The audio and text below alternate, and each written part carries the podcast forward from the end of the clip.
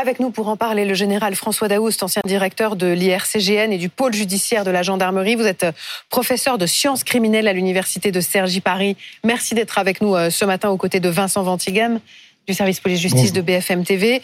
Euh, les gendarmes ont continué ce week-end de, refermer des portes, comme on dit, avec euh, notamment le, témoignage d'un homme qui affirme avoir vu euh, Lina monter dans une voiture le, matin de sa disparition. Écoutez d'abord son témoignage. Je l'ai vu passer là, dans une voiture bleue.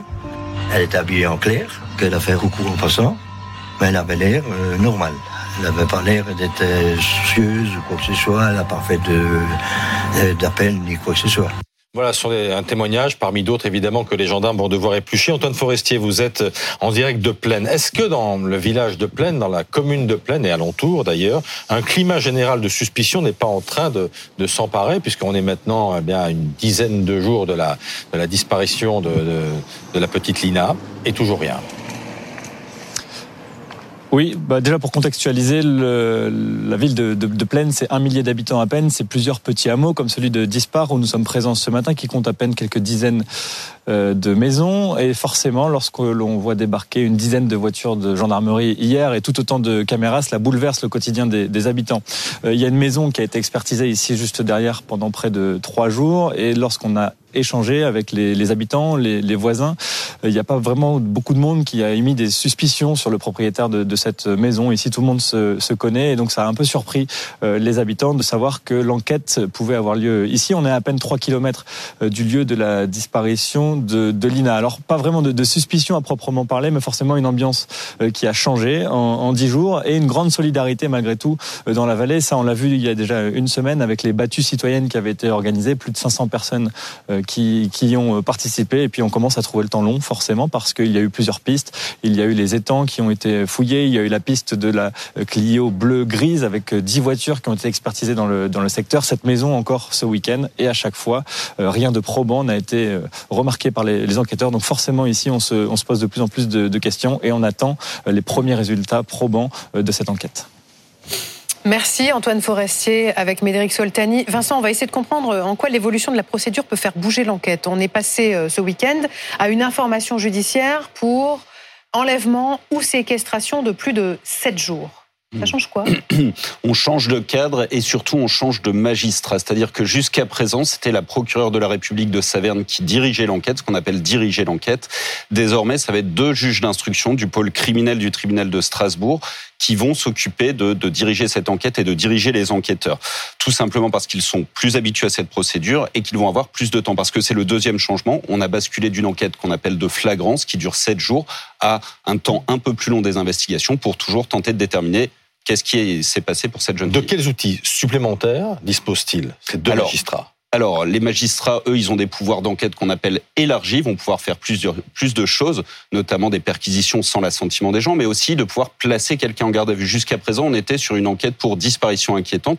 On ne pouvait pas placer quelqu'un en garde à vue. Là, on passe sur une enquête criminelle pour enlèvement et séquestration, avec, on l'a dit, des pouvoirs d'enquête élargis, pouvoirs d'investigation, notamment sur les écoutes mmh. ou d'autres choses euh, de ce type-là, pour pouvoir avancer plus rapidement. Mais est-ce que les magistrats, à l'heure où l'on parle, vont en quelque sorte découvrir le dossier? Alors, et donc, euh, est-ce que du coup, euh, l'enquête va un peu temporiser Alors, il va y avoir le temps effectivement de prendre connaissance de toutes les investigations qui ont été menées. Et ça, il y en a beaucoup, mais ils partent pas de zéro. Ils vont prendre cette base-là avec toujours en fait euh, ces trois hypothèses, parce qu'on le rappelle depuis le départ, Lina, la première hypothèse, c'est celle d'un accident. Est-ce qu'il lui est arrivé quelque chose sur la route? Est-ce qu'elle est tombée? Est-ce qu'elle a fait un malaise? Il y a eu les battues citoyennes. Si c'était le cas, on l'aurait retrouvée. Il y a toujours la thèse de la disparition volontaire, de la fugue, mais on peut se douter qu'avec le battage médiatique, elle aurait donné un signe de vie, ne serait-ce qu'à sa mère. Et c'est parce que ces deux hypothèses se rétrécissent, se rapetissent, que finalement l'hypothèse criminelle prend un peu plus d'épaisseur et nécessite l'ouverture de cette information judiciaire. Et c'est là qu'intervient l'Institut de recherche criminelle de la gendarmerie euh, qui est intervenu euh, ce week-end, Général Daoust, euh, dans une maison et dans une voiture. Pour ce qui est de la fouille de la maison, comment procèdent les, gendarmes de l'IRCGN quand ils arrivent dans une maison comme celle qu'ils ont fouillée ce week-end? Alors, il faut savoir que ce sont des, ce sont des experts, ce sont des spécialistes, donc euh, inscrits cours d'appel, voire cours de cassation, euh, avec des euh, bagages scientifiques de très haut niveau, des, jusqu'au doctorat. Donc, quand ils arrivent, ils ne sont pas isolés. Il y a avec eux les techniciens en identification criminelle qui étaient déjà sur place, et c'est avec méthodologie, c'est-à-dire qu'on rentre pas et on fouille pas tout azimut une, une maison comme ça. Pour vous donner un exemple, lors de l'affaire Flactif, le Grand Bornand, un chalet, une famille qui disparaît. Eh bien, quand nous sommes descendus, nous sommes restés euh, une semaine à faire l'ensemble des trois niveaux euh, euh, pour travailler. Là, ça a duré longtemps. Des prélèvements sont faits en vue de recherche d'ADN, en vue de recherche de traces de sang, de fibres, de tout ce qui peut ramener vers la présence de la jeune disparue. Donc dans, ce voilà. Cadre-là, quels sont les outils dont vous disposez? Par exemple, pour le sang, on a l'impression, enfin, on dit souvent que c'est le Blue Star. Ça, fonctionne comment le Blue Star? Le, le, Blue Star, c'est une pulvérisation d'un produit chimique qui va réagir avec les ions métalliques qui sont présents dans le sang. Même si cela a été nettoyé par un éclairage UV, eh bien, on voit une luminescence. La luminescence dit qu'il y a eu du sang. Derrière, il faut quand même euh, attendre l'analyse de laboratoire parce que est-ce que c'est du sang animal et si ou du sang humain? Ici, c'est du sang humain. Est-ce que c'est celui de la disparue ou celui de quelqu'un d'autre, voire quelqu'un qui appartient à la maison qui se serait blessé euh, ultérieurement? Donc, on voit que vous, dites, vous faites des prélèvements. Enfin, euh, comment on cherche un cheveu Comment on cherche un poil voilà. Comment procédez-vous? c'est pas à pas. C'est pour ça que c'est très long. Et euh, vous avez euh, une, pièce qui est isolée, euh, qui va être traitée la première, qui va servir de, PC en quelque sorte. Et à partir de celle-là, on va faire pièce après pièce et on va observer minutieusement chaque, pièce, chaque latte du parquet, entre les lattes du parquet, les murs, les, les lits, les caves, tout ce qu'il y a pour voir l'infiniment petit.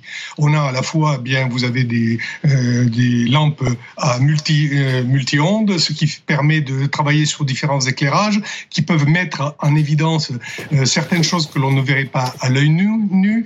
Vous avez des éclairages puissants, rasants, qui vont permettre aussi d'autres euh, la vision, eh bien vous parlez de fibres ou autres, eh bien là on les verra beaucoup mieux en éclairage rasant qu'en éclairage direct, etc. Donc on voit bien, euh, on que là, ce sont des techniques, des protocoles scientifiques qui permettent d'aller euh, recueillir l'infiniment petit, mais c'est très long.